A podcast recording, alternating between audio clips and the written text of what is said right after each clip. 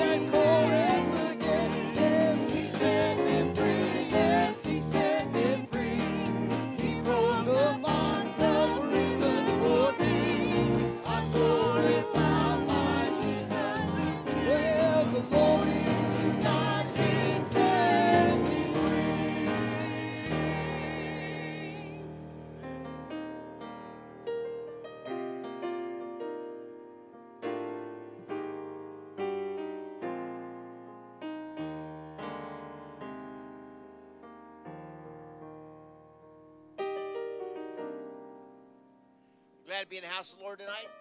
Say amen. All right. The doors are open. The Lord is here. It's just for us to worship. Let Him inhabit our praises. So let's go to the Lord in prayer. Kind Heavenly Father, we do thank You and praise Your holy name for this opportunity to come before You. We thank You for the touch You gave us this morning, Lord, and the wonderful service.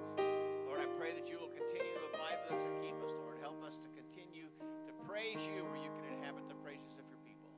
Be with us and keep us, Lord. Be with the minister as he delivers the word tonight, that he will say the words that we should hear to take home, and we can further Your kingdom with them. We ask in Jesus' holy precious name. Amen. Amen. Let's worship the Lord. This is an old praise chorus that many of you may have heard before. It simply says, I feel the rain, I feel it falling down on me. The former and the latter rain together. I'm not talking about the weather, but the Holy Ghost rain, it's falling down on me. So let's sing it together today.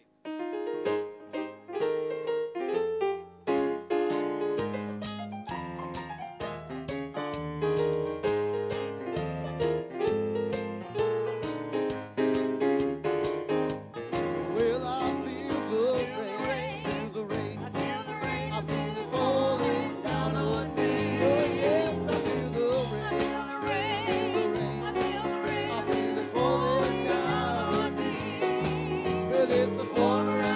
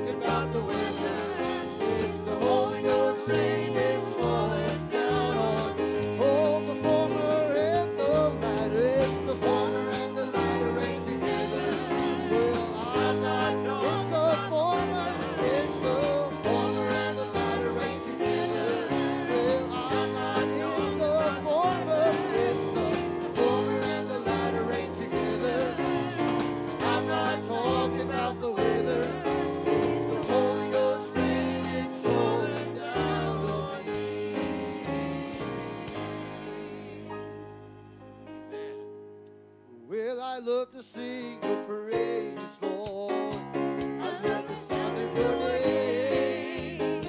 For it fills me with peace, washes over me like the sweet gentle rain. I love to sing your praise, Lord. He brings the victory. No matter what I face, all of my days I love to sing your praise. I love to sing your praise, Lord.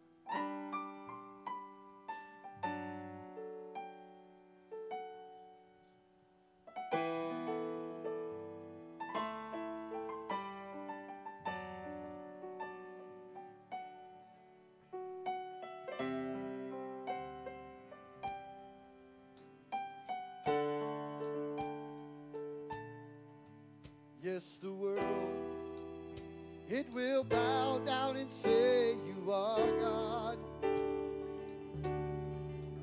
Every man will bow down and say you are King. Oh, so let's start right now. Why would we? So let's sing together.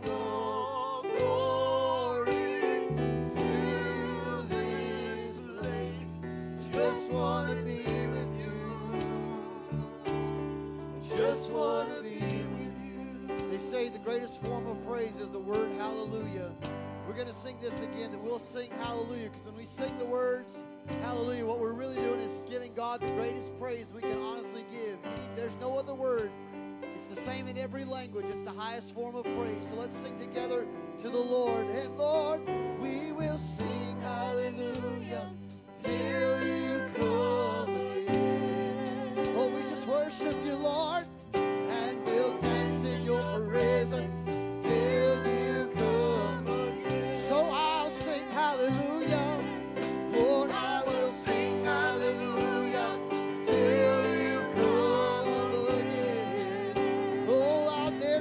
Presence, I'll dance in your presence till you come.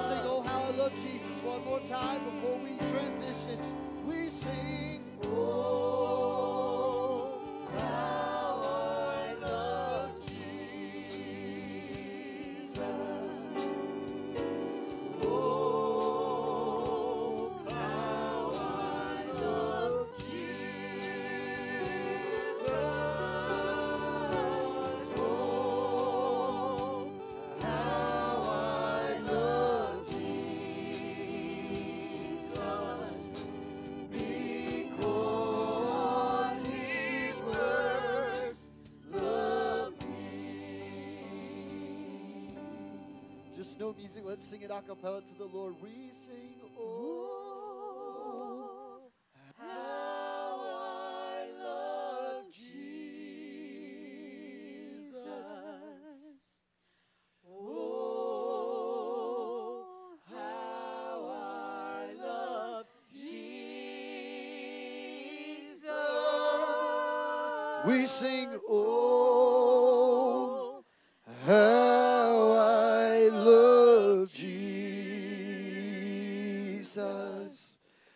because he first loved me. Before we transition, if the praise team just stay here just for a second, because we're going to sing that one more time here this evening.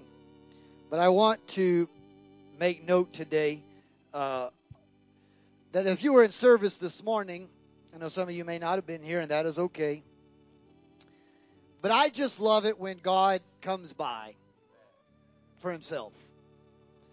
You know, when I said that I felt impressed of the Lord to just see who would come to pray today or this morning, you know, you always think maybe one or two people will humor the pastor and move. I did not even expect, I know Sister Sherry had already went back to pray with someone else before then. I did not expect the volume of people that came up this morning. I was immensely surprised. I'm not going to lie to you. But sometimes it's easy to see something like that happen on Sunday morning or at any service, really, and then forget to give God praise for that. Amen. Sometimes it's easy to be like, okay, God, you did it great, but we move on like it wasn't really that big of a deal. When in reality, it was really a big deal that he did that. That God took time out of all the busyness of his schedule in heaven, all of the hundreds of churches all around the world, all the things God could have been doing to stop by and make sure his presence was felt here on Sunday morning. That's a pretty big deal that the God of heaven would take time to do that. It's a big deal. And the Bible tells us that the only thing God ever really wanted in return was for us to love him back. That was it. Just to love him. You know, I know that some just got here a few minutes ago because they had a funeral or a homegoing service or of someone they needed to be at today. You see, I bet you if we could walk in that funeral home today and tangibly touch those people, I guarantee you there's people in that room that would have loved to say, I love you to somebody one more time. One more time. But you know what? We serve a God that, yes, he died on a cross. He did. He was put in a tomb. He had a burial and interment. But he resurrected so that we don't have to wish we could tell him we loved him one more time. We can tell him we love him every single day of the week. So here's what I want us to do before we break the bread of life. I want us to take just a moment. We're going to sing this same line again. I want us to blot out all of the distractions. Blot out all of the noise of the music or the singing or whatever. I want this to become your moment personal with God. You and God right now. Where you tell God, not the pastor says, oh, how I love Jesus. Not Sister Jennifer or Sister Sherry says how much they love Jesus. No, you tell God, oh, how I, make it personal, I love Jesus. So let's make it personal to God today. We sing, oh, how I love Jesus. We sing, oh, how I love Jesus,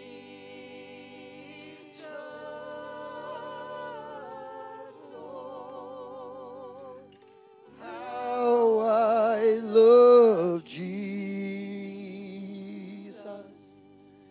Because he first loved me. Father, I pray that you would speak to the hearts of those here tonight. As we get ready to break forth your word today, let it go forth to accomplish what it is sent to do. God, we welcome your presence in this house in this moment. Just because it's Sunday night does not mean we still don't long to be with you. We still want to have an encounter with you today. For we love you. Praise you. I ask, Lord, that you would open the eyes, the hearts, and the ears, so that those that are sitting under the sound of my voice tonight will hear what thus saith the word of God today. I will forever give you the praise, the glory, and the honor. In Christ Jesus we pray. And the church together said, amen and amen. You may be seated in the presence of the Lord. Just for a moment, I'll have you stand for the reading of God's word in just a second. Turning your Bibles to Mark chapter number 10. Let me give you a couple housekeeping items. I'm going to go to these slides here, Tana, just for a moment up top. We just don't forget that you can download the Our Church app and go to Santee Circle C-O-G and do that. You can also go to the Apple Store or to Google, depending on what kind of device you have, and you can see those things. You can also subscribe to our podcast. You can go on Apple or Google Podcast, and you can actually type in your podcast. So if you listen to any other person on podcasting and you like to podcast and listen to things while you're driving in the car, good. Go to Santee Circle C-O-G and add us to your favorites and listen to us and delete everybody else off your phone. I am just kidding. Don't do that, but we'd love for you to follow us.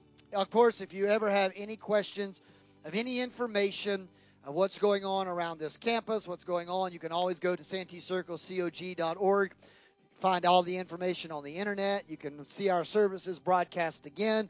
You can watch us on Facebook and YouTube. Both of those channels are Santee Circle C-O-G. You can go on our SanteeCircleCog.org. You can give online. You can see what's happening. You can check out all the calendar of events. All that information is on there. It's also on the app as well. Also, for those that like to give to the church, we always try to make it as easy as possible. There are four ways. You can give in-house in the boxes, the two beside the podium and the one right out the double doors there. You can mail it, 1211 North Highway 52, Monk's Corner, South Carolina, 29461. You can also go to tithe.ly. It's an app, and you can download that app and look for our church. Or you can go to our website, SanteeCircleCog.org. The top's going to say giving. You click that little header or that banner, and it will give you the form. And all you got to do is just put in what you want to give, how often you want to give, and you hit submit, and it does the rest of it for you. So for people that says, oh, Pastor, I'd love to bless your church. I just don't know if I can do it. Well, you got plenty of options to do it right there. I can't make it much more simpler than coming to your house and asking you to hand me the money in my hand. So there are multiple ways to give. And we are still giving towards our ministry opportunity. Don't forget that we are partnering with Change Lives Ministries. We're trying to raise money to support this local drug and alcohol rehabilitation program. We have set a goal.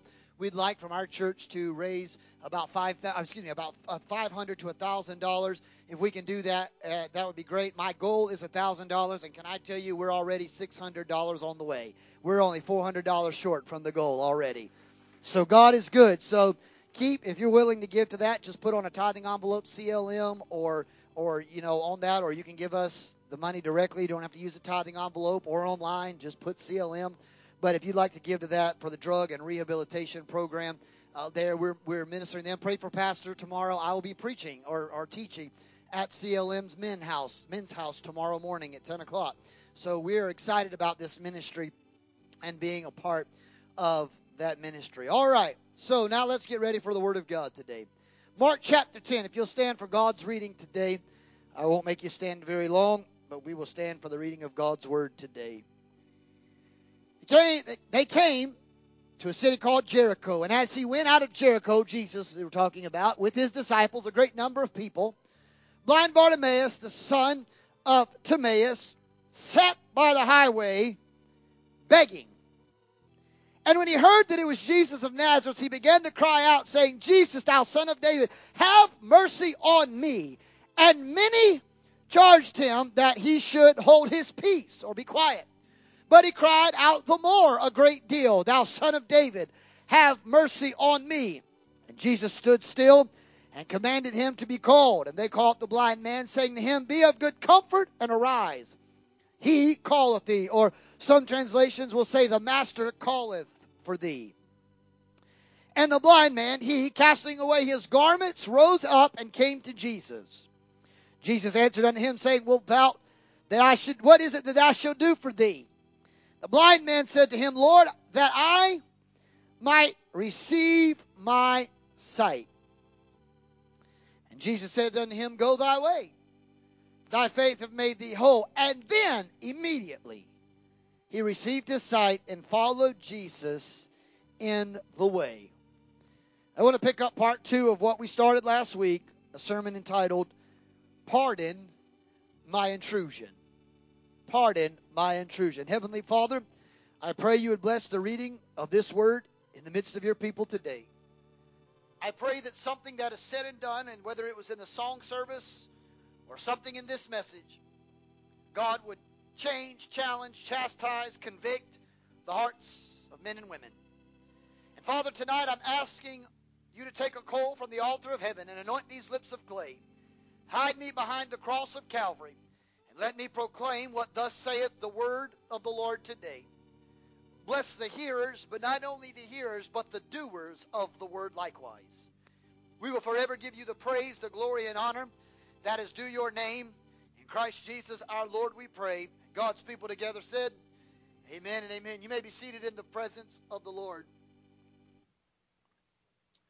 For some of you that weren't here last week, let me very quickly recap part one, and we will go through this very quickly. You see, COVID has taught us a lot of things.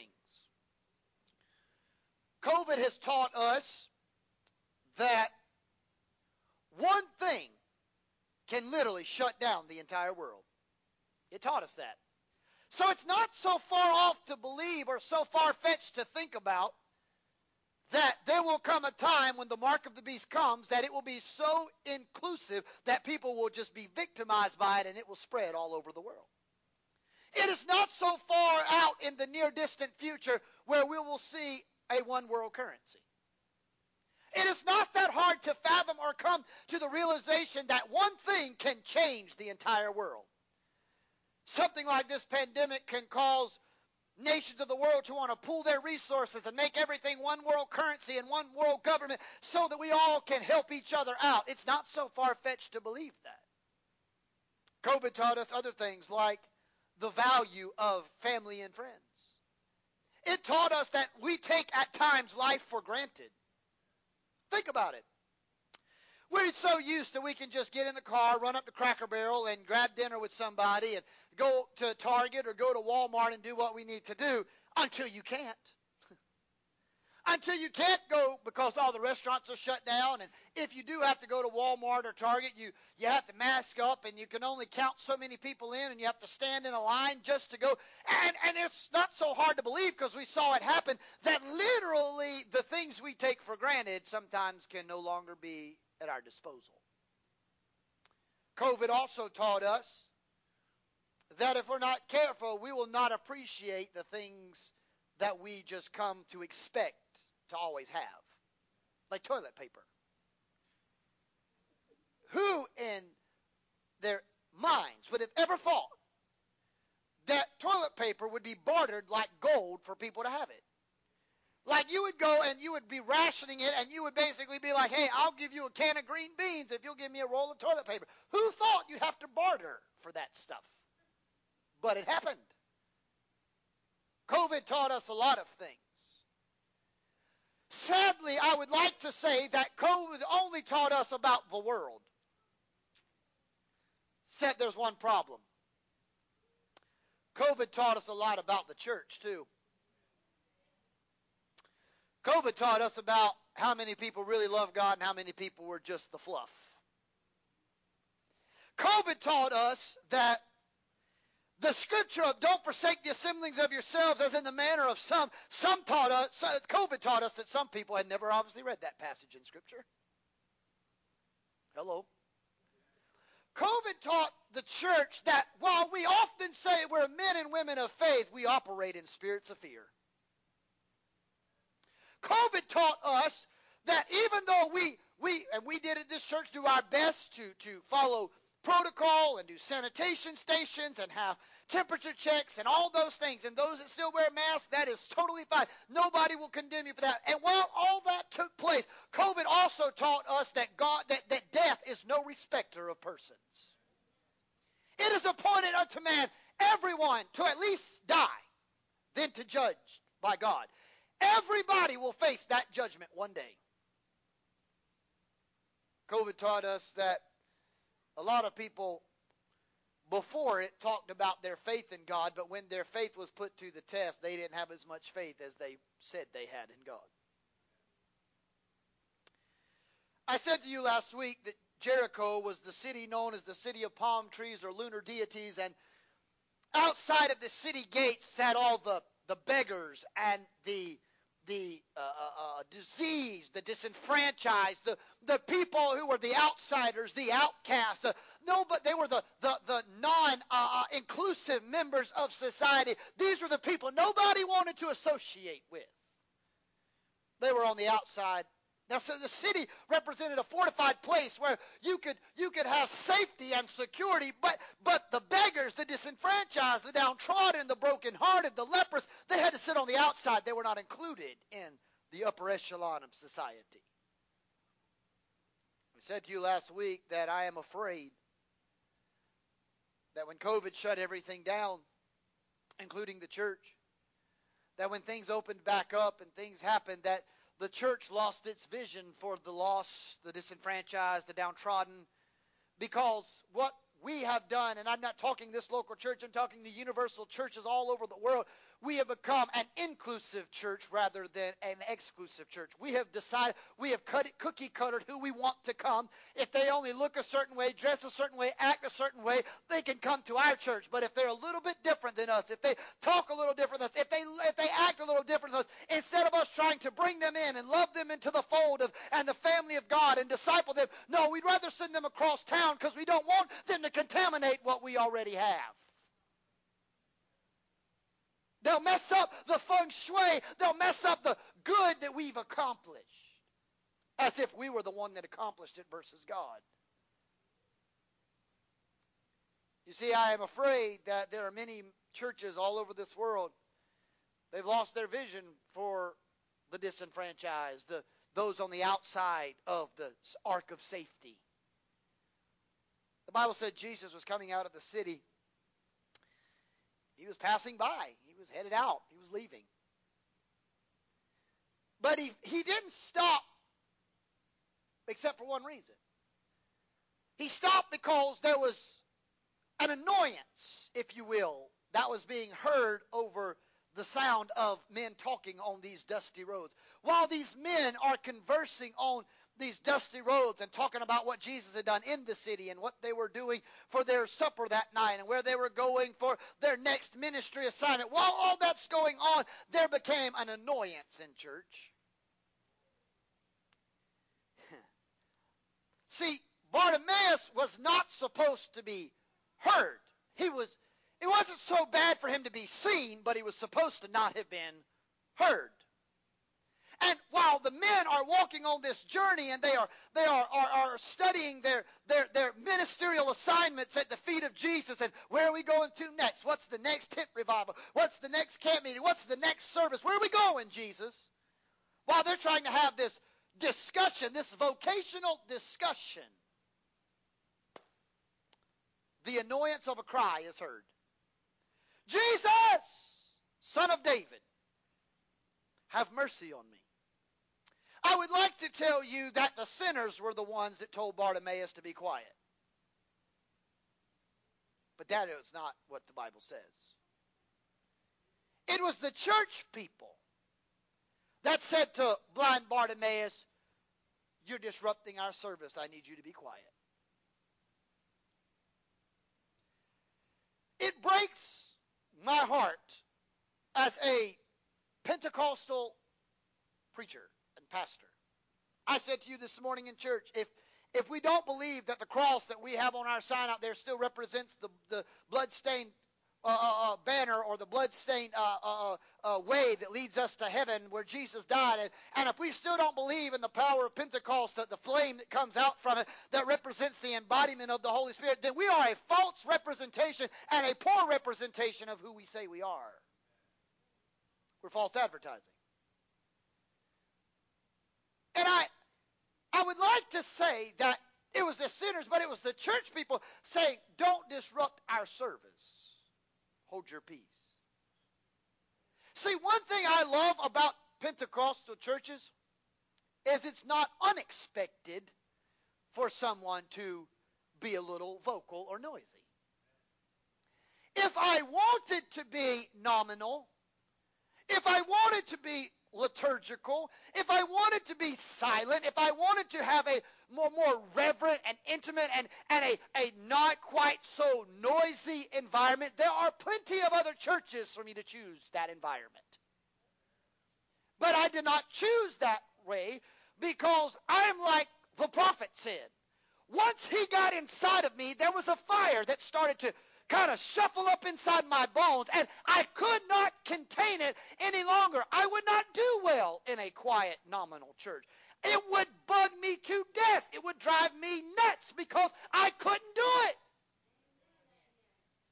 Now, my fear is that many Pentecostal churches are becoming more nominal, becoming more silent, becoming more, if you will, plateau in worship. I'm not saying that there's not times that we don't just sit under the sweet spirit of the Lord and it's not going to always be jumping and shouting. But I will say that if that's the norm when we're always quiet, then something's wrong with us as Pentecostal believers.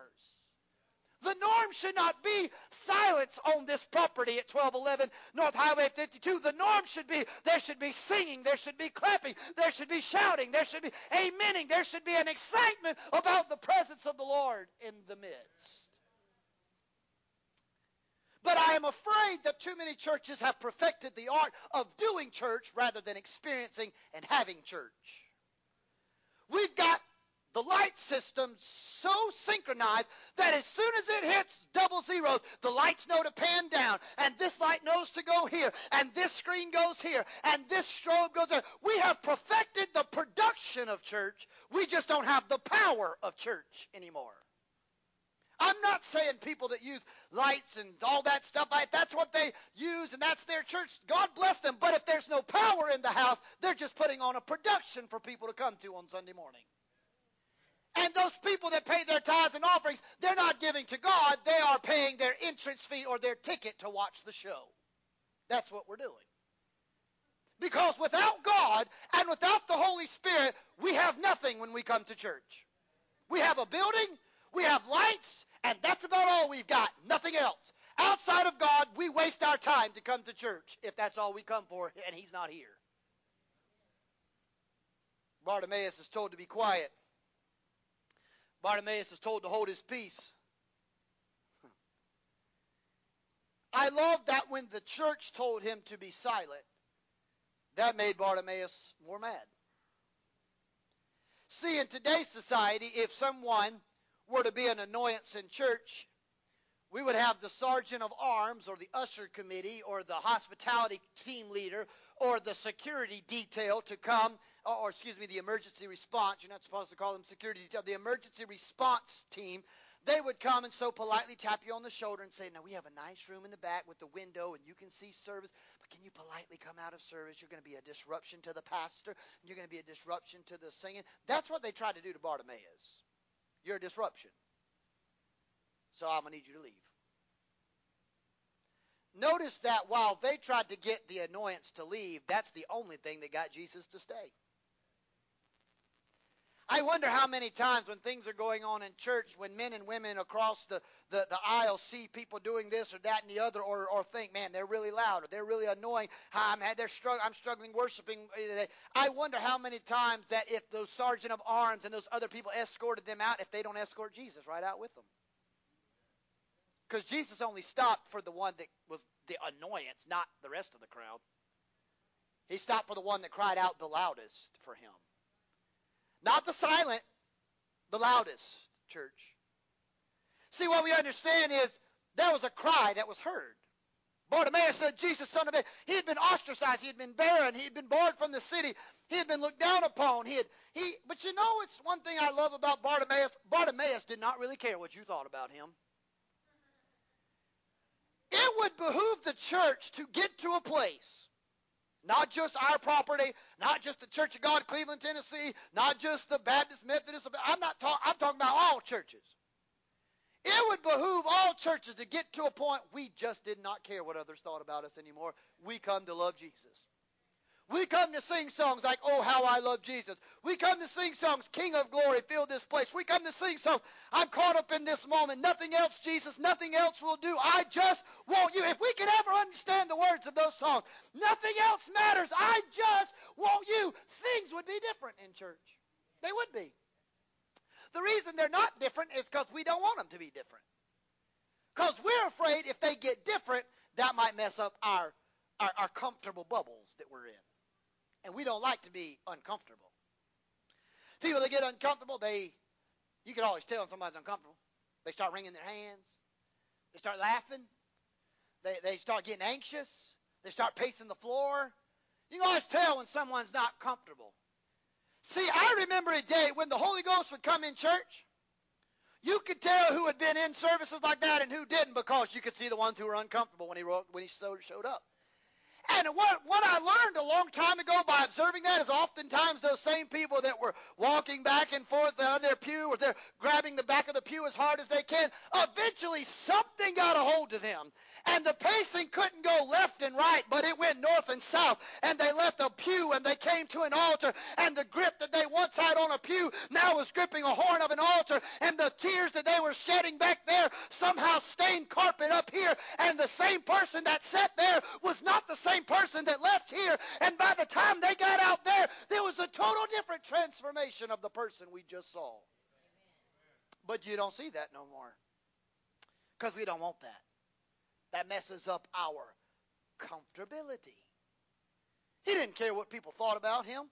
I said to you last week, it would behoove us as the church to quit worrying about what Washington thought about us. Quit worrying about what this political party, that. Just blot that out. Throw your TV outside the window. Don't even have TV for all I care. But if that's the only hope you got, you are going to be of all men most miserable. Get something different to watch. You're going to be miserable and depressed if you watch the world news right now. So just come to church and don't worry about it. There you go. There's your plug this week. Just turn the TV off, come to church, and you ain't got to worry about it. Because you got a whole lot better chance of finding something better and hope and have something to hold on to when you leave here than you do what you see out there. I can promise you. There was a cry.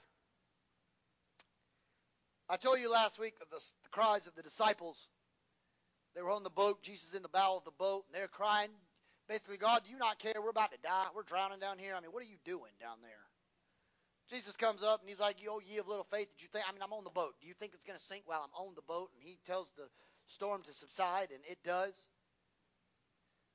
Everywhere in Scripture, most of the time, the people that wanted Jesus bad enough didn't care what people around them thought of them. The woman with the issue of blood, she didn't care. She had to knock everybody out of her way. She had to get to the feet of him. Everybody that needed Jesus, when Lazarus died, Martha didn't care that people saw her crying profusely as she got to Jesus and said, "Where were you when he died?"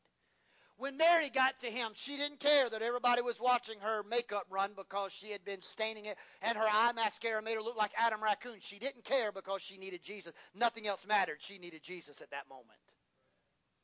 When we get to a point, nobody, Lord help me here. When we get to a point, forget the world. When we get to a point that we don't care what the person sitting beside me thinks, or the person on this side thinks, or the person on this side thinks, or what the person on this pew thinks, or what the person on that side thinks. When we get to a point we don't care even what each other thinks in church, that's when we will see God show up. When we put aside all the distractions and all those things and say, "I don't care what he thinks, I don't care what she thinks, I care what God thinks, and I've come to give God the greatest praise I can. I just want you, Jesus. That's all I want. Just you." So after he cries out, Jesus gives a charge. Jesus tells them, Jesus gives a charge, but so does the church. The church says, "Be quiet. Hold your peace. You're disruptive. You're gonna make people uncomfortable." But Jesus also gave a charge. Because by verse 49, He calls for Bartimaeus. Go read verse 49. Jesus stopped and commanded him that called to be called. So they called the blind man, saying, "Be of good cheer. He is calling for you." Go back and read it. Verse 49. It's right there in Scripture. See if I can get it to pull up. He stood still. He stopped in his tracks. Nothing else will stop God in his tracks than when he hears somebody crying out in distress for him. It doesn't matter how crazy heaven is going, and no matter what kind of house party they're having. As soon as the ears of the Father hears the cry of someone down here, he tells all of heaven to stop and be quiet, and he listens to what they need. And he said, "Call the blind man." And they went to the blind man and said, "Be of good cheer," or the King James says, "Be of good comfort." The New King James says, "Be of good cheer. Get up. He is calling for you." Can you imagine? Just let that sink in for a moment. Can you imagine the power that are in those words? Could you imagine what church would be like if right now, in the middle of this service, God's glory came down and he started calling you by name? Think about that. You know, when I was growing up as a kid, one of the most uncomfortable things that I ever experienced or ever was a part of, or I hated more than anything else, was the people that could read other people's mail. That freaked me out. I always prayed, "God, don't give them a word for me." Y'all think I'm kidding. That really was my prayer. Even if it was a good word, I was going to probably pass out in their route coming towards me, so just don't even tell me any word from God. Just you keep it. I had men that served in my father's church, and I had seen evangelists come through. It shocked me. Men and women who knew nothing about a situation come walking in and would scan the audience and say, "Hey, you, come here." And they'd stand there before them, and they would literally look them eyeball to eyeball, and it was like they were reading a teleprompter of this person's life. And tears. I'm not talking about those little, "Oh, yeah, thank you, Jesus, that was a good service." No, I'm not talking about the ones that you're patty caking God with praise. Just, "Oh, thank you." No, I'm not talking about those. I'm talking the big crocodile, the whelping tears would just pour. Makeup is running, eyes are swollen, face is red, snot is falling everywhere. Because they knew God. They knew God. They knew God was talking to them. They couldn't denounce it. They couldn't deny it. He was talking to them. And I've seen men and women stand there, and they would have no other idea. Even the pastor at times wouldn't know, and he'd stand there like, he couldn't believe what was happening. And those men and women would speak, "God said, God told me." Now let me say something to you. You better be careful what you say God said and didn't say if you don't know God said and didn't say it. Because the Bible said people that say God said something and it never comes to pass, that's called a false prophet, and God has no room for those. So you better be careful about following everybody that says, "Well, I'm anointed, I got a word from God." You better not follow everything that croaks, because everything that croaks may not be a frog. And if it is a frog, it might be one that's about to die. So you might not want to follow that frog. See, they would stand there, and they'd start reading mail. "God said for me to tell you. God said that he saw your tears. God said that he heard you say," and they would start saying words that those people had never told people they used to utter in their bedroom chambers or in the living rooms or in their prayer closets. I mean, they'd say things, "You told God it wasn't supposed to be this way. You told God that you don't know why he didn't take you instead of them. You told God, I don't know how I'm going to make it through. You told," and they would start spitting these one after the other, and tears just pouring down their face. "God said for me to tell you that today you might be doing this, but tomorrow God's going to do this." And they would just start speaking, and it would come to pass like clockwork. I mean, you'd leave that place, and it would be one thing behind the other, behind the other, behind the other. And before it's over, you're like, "Oh my goodness, you knew the Shekinah glory. God himself was in the house," and you were like, "Don't move, don't breathe, don't chew gum, don't put a mint in." In fact, even if you had to go to the bathroom, you didn't even move. You just had to go in your clothes if you had to, because you were scared to move, because God himself was in the building. The only problem is nobody's afraid of God coming in the building anymore. We don't have a fear for God anymore. We don't.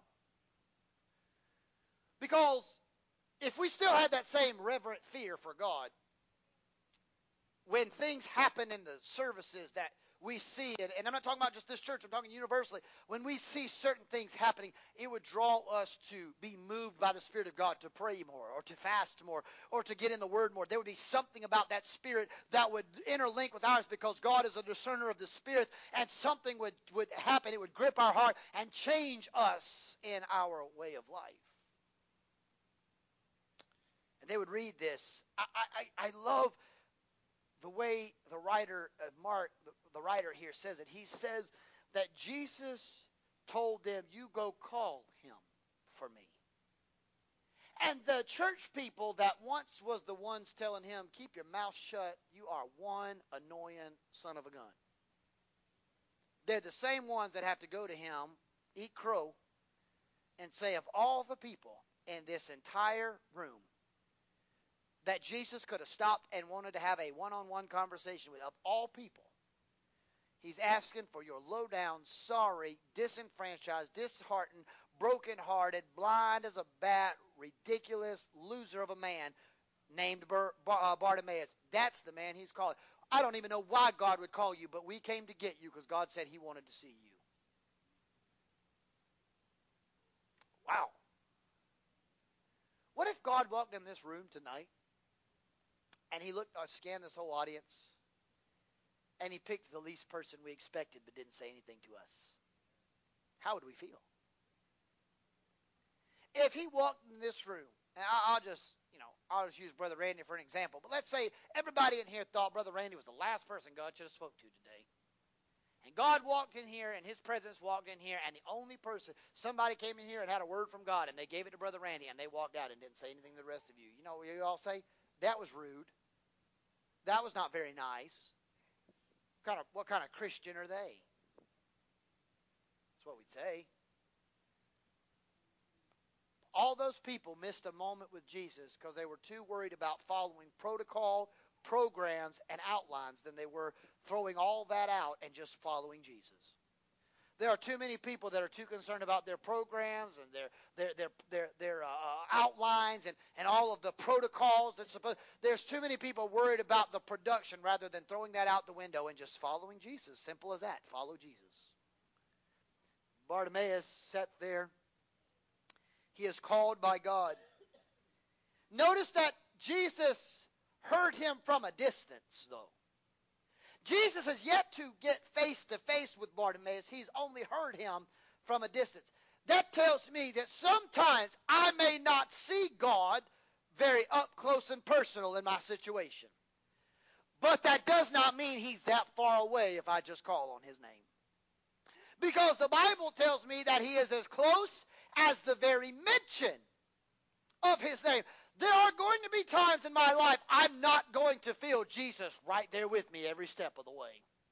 There are going to be times I don't always feel that he's walking with me and talking with me and telling me that I am his own. There's not always going to be the times we share in joy, the joys we share as we tarry there, none others ever. There's not always going to be times I feel him right there. But that does not mean he's not near. Just because I can't feel him right now does not mean he's not close by if I call on him.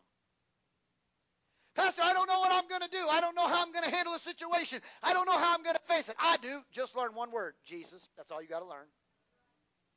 Pastor, I don't know how I'm going to face the doctor's appointment. Jesus. What do you mean, preacher? Jesus. That's how you're going to face it. Pastor, I don't know how I'm going to face this imploding divorce that's happening in my world's being thrown upside down and everything's happening. I can. Jesus. Pastor, I don't know how I'm going to face this sickness. They told me I got cancer. They told me I may not make it. Pastor, I don't know what I'm going to do. I've got so many things to line up, and I got children and grandchildren. Pastor, I'm afraid to die. I don't know. Pastor, I don't know what I'm going to do. I do. Jesus. Pastor, I don't know how I'm going to pay these bills. I lost my job. Things are not going well. My finances are in disarray. I've got so much problems going on in my world. Pastor, I feel like I'm at my wit's end. I don't have a thread of hope left. I'm dying on the inside. I don't know. I'm losing my mind. I got something for you. Jesus. Let this mind be in you that's in Christ Jesus. Be ye transformed by the renewing of your mind.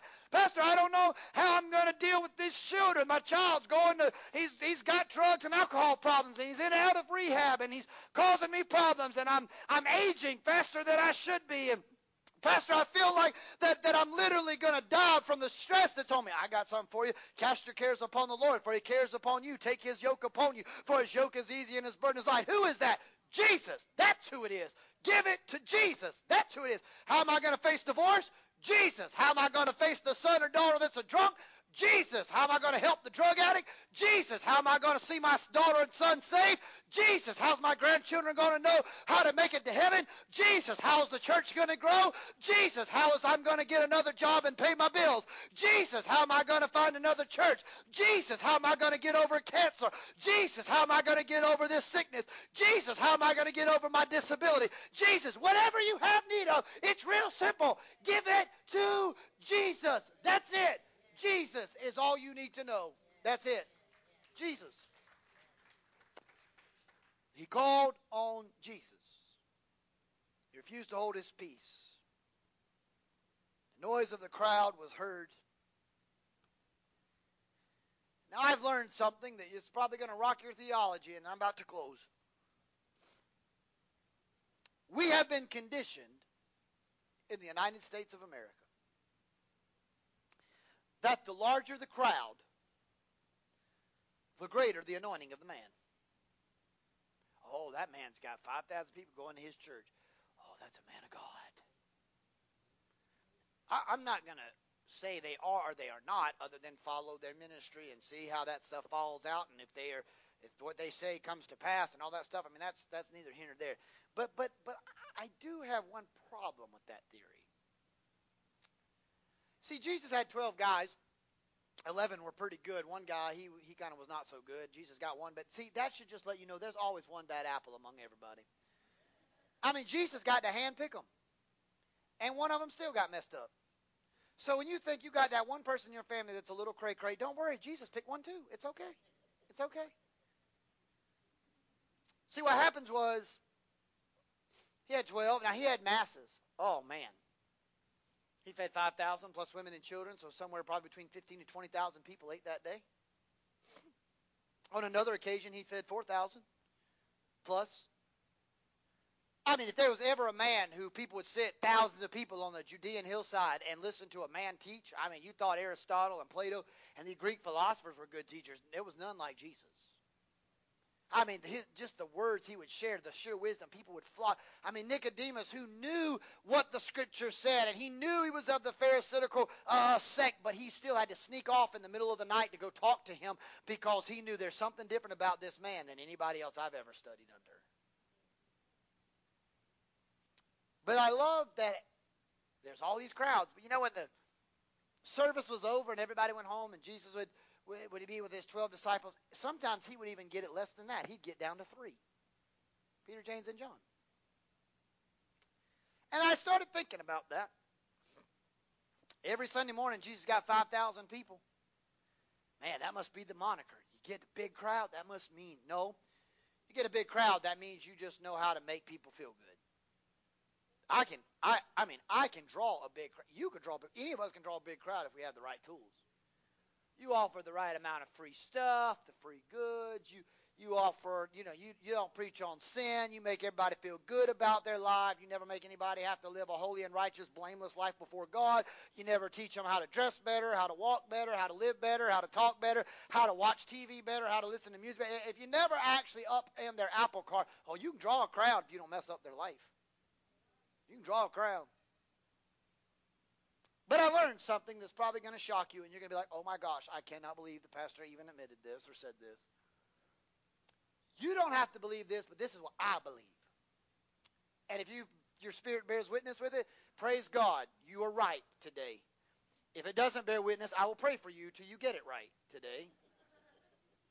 But here's what I have come to formulate about this. Just because there's a crowd doesn't mean Jesus is there. Pastor, I can't believe you'd say that. That's not scriptural. Really. Peter says to Jesus, Master, there's a crowd of people thronging you. How dare you ask if someone touched you? There's hundreds of people touching you, Jesus. The response Jesus gave was very much the indicator of why I feel the way I feel about what I just said. Peter said, Lord, I don't even know how you can say somebody's touching you. I mean, there's like 500, 5,000, 500,000. How many people's out here, Lord? There's people touching you everywhere. I mean, how are you going to say somebody touched you? I'm sure somebody's bumped into you a time or two trying to get to you. He said, Peter, you don't understand. This is not the same kind of touch. Because the person that just touched me, I felt the healing virtue. I felt the power of God, the virtue come out of me. Peter, you don't understand. Oh, I've had a lot of people touch me, but it didn't move me. But this one moved me. And he looks around, and this woman with fear and trembling says, I'm sorry, it was me, Lord.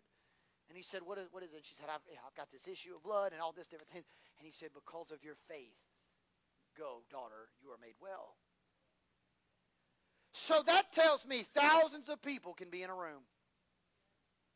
Thousands. But that does not guarantee Jesus is right in the middle of all those thousands. But he might walk in the room for just one. Whether there's 65 people, 75 people, 750 people, if one person ever wants to hear from Jesus and wants him, he'll show up for that crowd. Now, I don't know what the other 749 people or the other 74 or 64 people in church that Sunday will do, but if one person wants him bad enough, he will move for one. For one. For one. He calls for Bartimaeus. He has some concerns. He said to Bartimaeus, what do you want me to do? What do you want me to do? As Miss Carol makes her way. See, I have often thought about this story, and you're probably going to think, well, Pastor, that really took a lot of thinking to get that answer out of you. Jesus already knew he was blind. It wasn't like Jesus walked up and been like, yo, man, how's it going? How many fingers am I holding up? He already knew he was blind. What a dumb question. Dude's blind, cried out, Jesus, son of David, have mercy on me. What kind of dumb question is it to ask? Now, what do you want me to do? Well, if you really want to know the truth, it's not as dumb of a question as it seems. Because if Bartimaeus would have said, I just want some change, because that's what beggars do, we beg. I just want some change to be able to go buy a Big Mac at McDonald's. Jesus might have said okay and handed him a $5 bill and then he sent him on his way. But see, Brother Gill, what would have happened is he would have aided, if Jesus would have done that, or if the beggar would have said that and Jesus done that, all Jesus would have done is further aid and abet the situation the man is in. But Jesus wanted to know, do you want me to just keep blessing the situation you're in, or do you want me to change and get you out of the situation? Because sometimes God, if that's what you want to do, is just live in the pig pen of life. If that's what you want, God sometimes will let you do that. But if you want something different, God's willing to get you out of it too. He said, what do you want me to do? I think if Bartimaeus would have said, I just want some change, Jesus would have said, okay. Peter, give him some change. Go catch a fish, give him some coins, and we'll be on our way. Jesus asked the question because he wanted to know what the man wanted. I wonder if Jesus came to church tonight and he asked us that question, what would our answer be? See, the Bible tells us Jesus already knows what we have need of before we pray. It doesn't have to be like, well, Jesus, I don't know if you noticed or not, my world's caving in. No, he already saw that. He knew that. You don't have to always tell him, Lord, it's caving in. No, but what would you like me to do for you while it's caving in? Do you want me just to get you through the night, or do you want me to get you through, not just through the situation, but get you out and move you on a different path? See, Jesus is concerned with every facet of our lives. He's not just concerned about leaving you in your situation or your status. He's more interested about changing your status. He's more concerned not about you staying in your beggar's clothes, staying in that plot of life. He's more concerned about helping you get out of that life. God doesn't want to leave you in your sin-sickened state. He wants to save you out of that sin-sickened state. See, as long as Bartimaeus is blind, he cannot get a job.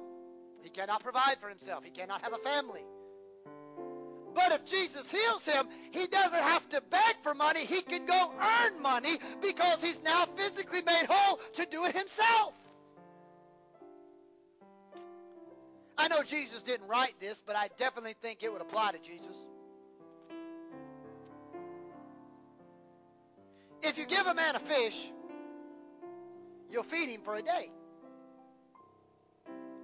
But if you teach that man how to fish, you'll feed him for the rest of his life. I feel like sometimes in church we're more interested in putting band-aids on situations rather than letting healing take place. We'd rather patch you up just to get you by rather than making sure you're healed and made whole when you leave. We're interested in just putting a cover-up on it rather than putting some Neosporin, spiritual Neosporin, and watch that thing get better. See, Jesus is concerned. See, God's not only concerned about us, but he's capable to do something about it. And so here's what he did. He tells him, he said, okay, the man says, this is what I want, Jesus. I want to be made whole. I want to see. And Jesus said, that's what you want? Yes, I want to see. Jesus said, okay, go your way. Faith has made you well. Go your way. See, he gave Bartimaeus a specific command. Go your way. Your faith has made you well. That's pretty specific. Get up. Go. Get up. Go. You can't get much more specific than that. That's pretty self-explanatory. Don't take a rocket scientist. Go means go. If I said to you, I'm done, I don't want to talk no more, I'm finished, y'all go ahead and go. That's pretty self-explanatory. Go. Go. Not hard. Jesus gave him a specific command. Go. But there is a responsibility still on Bartimaeus in this moment. He has a choice to make. He can either get up and follow the command and go, or he can still sit out here with the beggars. What he's always done. He has a choice to make. I firmly believe that had he chosen to stay with the beggars, he would have not got healed because he didn't follow what God said to do. I really believe that. Oftentimes, I do believe miracles don't happen because we don't follow the instructions that's already been given. Pastor, I don't know why God's not blessing me, and I don't know why God's not bringing my miracle. Are you following his instructions? Are you following it? If he said go, will you go? Faith comes by hearing, hearing by the word of the Lord, but the Bible says don't just be hearers of it, but doers. Likewise, you can hear anything, but if you don't do nothing about it, you just heard it. That didn't really do you much good. You got to do something with it. Now, I'm not advocating play the lottery, but let me just use it because it's an easy way to explain this. If I gave everybody in here a lottery ticket, you scratched it off, and tonight you watched the news, and it said you were the jackpot winner. And you had it, every number. And you said, oh, lucky me, I got it. And you laid it on the bar and did nothing about it. Guess what? You're not getting the money. They're not coming knocking at your door saying, oh, I heard you got the ticket. You want us to bring you your money? No, it's not DoorDash of the jackpot lottery. You would have to go claim the prize. We expect God to just do it when sometimes he's expecting a little bit of responsibility on our end too. We got to pray about it. We got to seek it. We got to come to the, we got to do something besides just sit back and hope he does it. He said, get up and go. God has all the power. He has the intentionality. He has the ability to do that. I wonder how many times God has wanted to come by churches, invade their services, permeate his presence in the midst, interrupt, and if you will, possibly even say, pardon my intrusion on your schedule. But we didn't have time for him. Oh, I don't have time for that, Lord. I don't have time to wait. I don't know what I want. I don't know, because we're not willing to do what he said. Get up and go. See, I can say to you tonight, in closing, Jesus gave a commandment in Matthew. Go Ye therefore, that means get out the church, go find everybody else and tell them about Jesus, the highways, byways, compel them to come. I can say, if you got a need in the house today, will you come? That means go to the altar. See, there's a lot of times in services there are commands, if you will, that are given. Not necessarily because we're somebody special, but we're trying to follow the leading of the Holy Spirit. But if you don't follow the command, you cannot expect the blessing. You can't expect it. Bartimaeus doesn't get up, he can't expect to see. He can't expect to see. Your expectation is directly attached to the level of your miracle that you'll receive. If you don't expect God's going to do it, chances are you're not going to receive it. That's simple. I said last week, I close today with this. When I began to formulate this message a couple weeks ago, I thought, God, you got a sense of humor. You have the audacity to lay this on my heart to preach to your people on a Sunday night of all less. Well, that's, God, that's like the cream of the crop. That's where all the people are already saved. Nobody comes to church unsaved on Sunday night. Nobody's that crazy. Ain't nobody unsaved going to come to church on Sunday night. They're going to come on Sunday morning because they think it's safer then. Ain't nobody coming on Sunday night crazy and not saved. They're setting themselves up for failure. Then I began to think about COVID. And I said all that to set you up for this moment. The message was, pardon my intrusion. See, I'm not stupid. I know I look it at times. There are times that I walk into the store and I know stupid has to be written across my face just for the sheer volume of people who come up to me and carry on a conversation with me that I don't want to talk to. I was at Target just a couple weeks ago. Some dude walks up to me and says, hey man, do you know where I can find like cards just for like the girlfriends and stuff? I just want a card. I was like, oh, they might be over here. And I go walking. I was like, oh, they're right here. Have a nice day. To which this dude just wants to start talking for 30 minutes and tell me his story. Oh, I've been dating this girl, I've been doing this, I've been doing that, I have this company, I do this, I do that. Shares this whole life story. He's like, what do you do? I was like, I'm a pastor. After he already told me that he was nothing but a Christian. And I was like, oh, I'm a preacher. And he's like, oh, really? That's so cool, man. I'm thinking, not based on what you just described, that's not a cool idea. And this is how he ends the conversation. Man, I feel like we got a connection. Can I have your phone number? I was like, oh. I ain't never had a dude ask me out like that before. That was kind of weird, especially when Brianna was standing beside me. I was like, this is getting really awkward. She's got a ring on it, guys, so like I'm not interested. I'm spoken for today. I said that because, you know, in that moment we're having this conversation, and it was humorous and it was funny at the time. I got in the car and I busted out laughing. But here's what I thought as I was already thinking about this message. Sometimes, yeah, you could look at that and say that was real. He was really inconsiderate. He was inconvenienced of you. I just come there, not dominate the 30-minute conversation with you. But then something dawned on me. I knew I was going to be preaching this message, but I thought about this. I thought, I wonder if God sits in heaven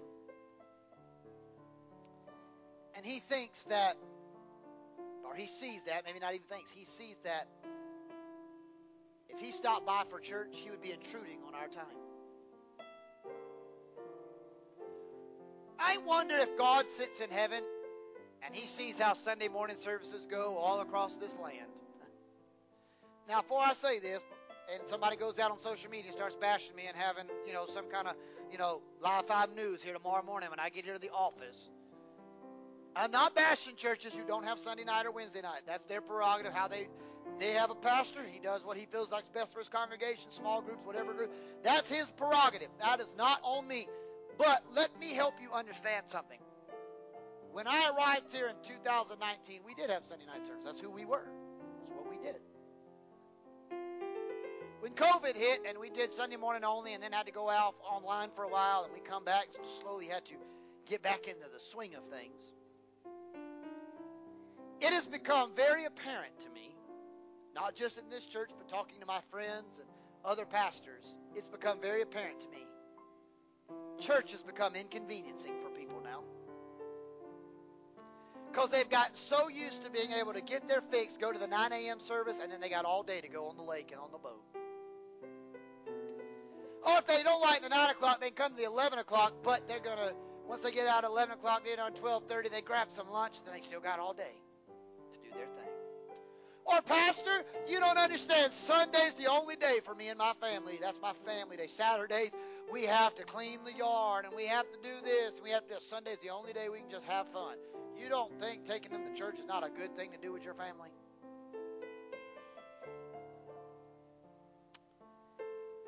Because I noticed it even before COVID hit, but I have really seen it happen since COVID hit.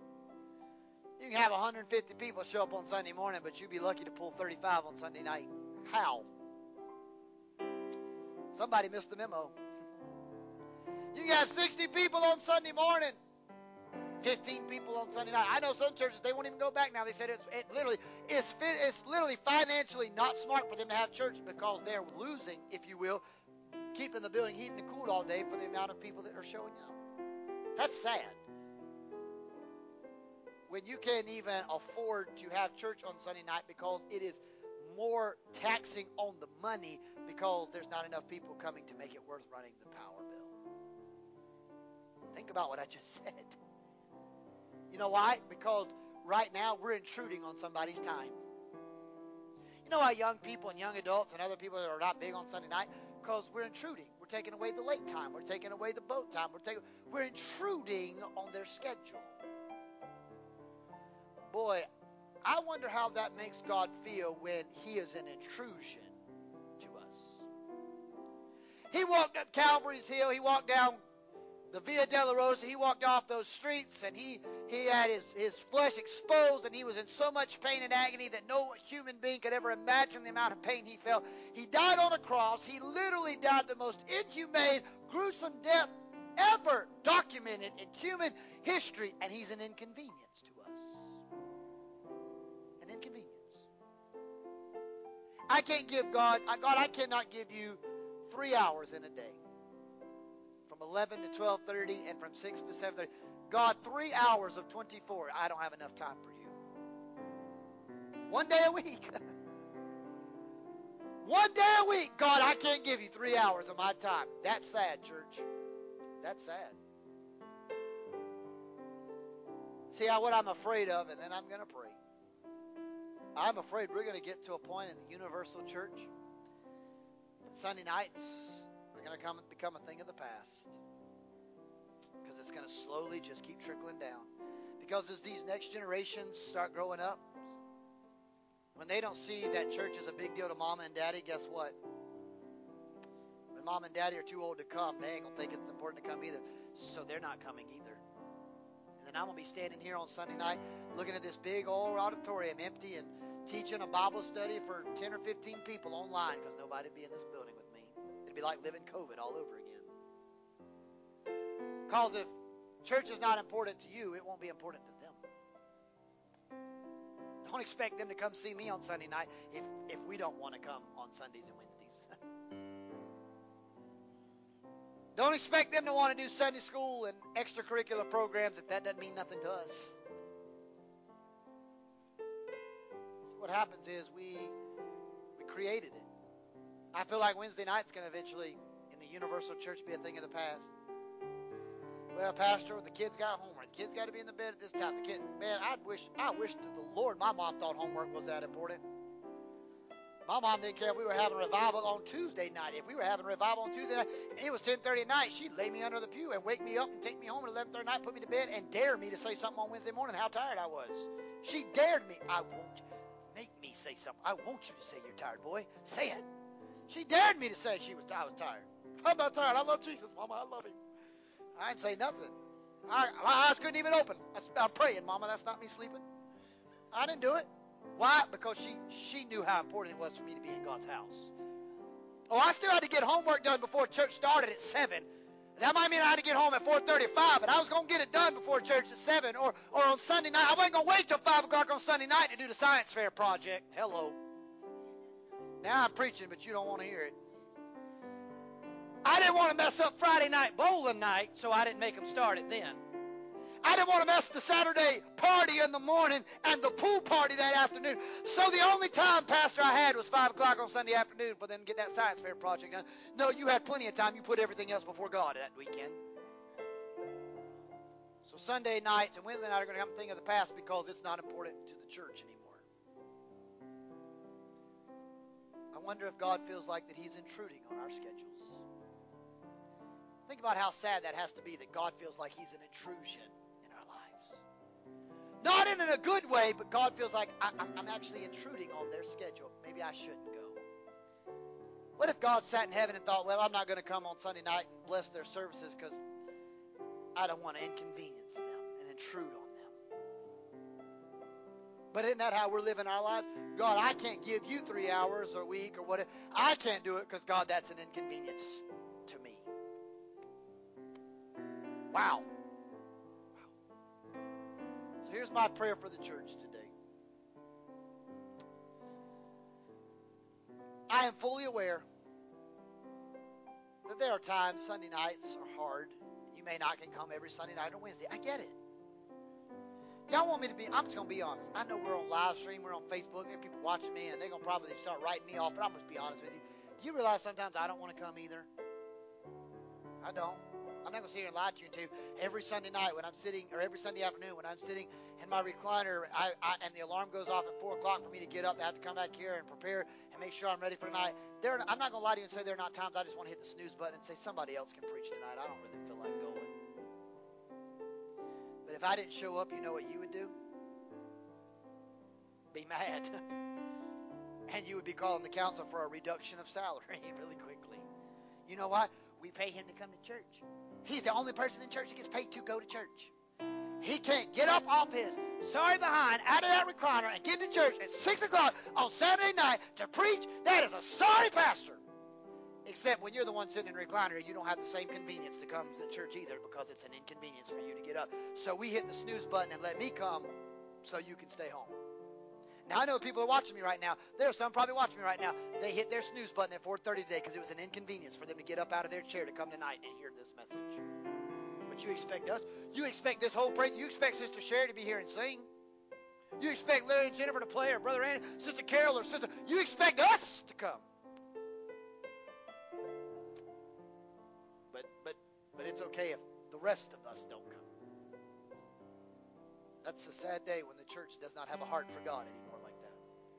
So here's my prayer to the church, and I'm going to pray, and then as soon as I get done praying, I'll have Brother Randy pray our benedictory prayer. My prayer is this for the church. God, help us get back to a place, however you have to do it, God, that nothing else matters but being with you.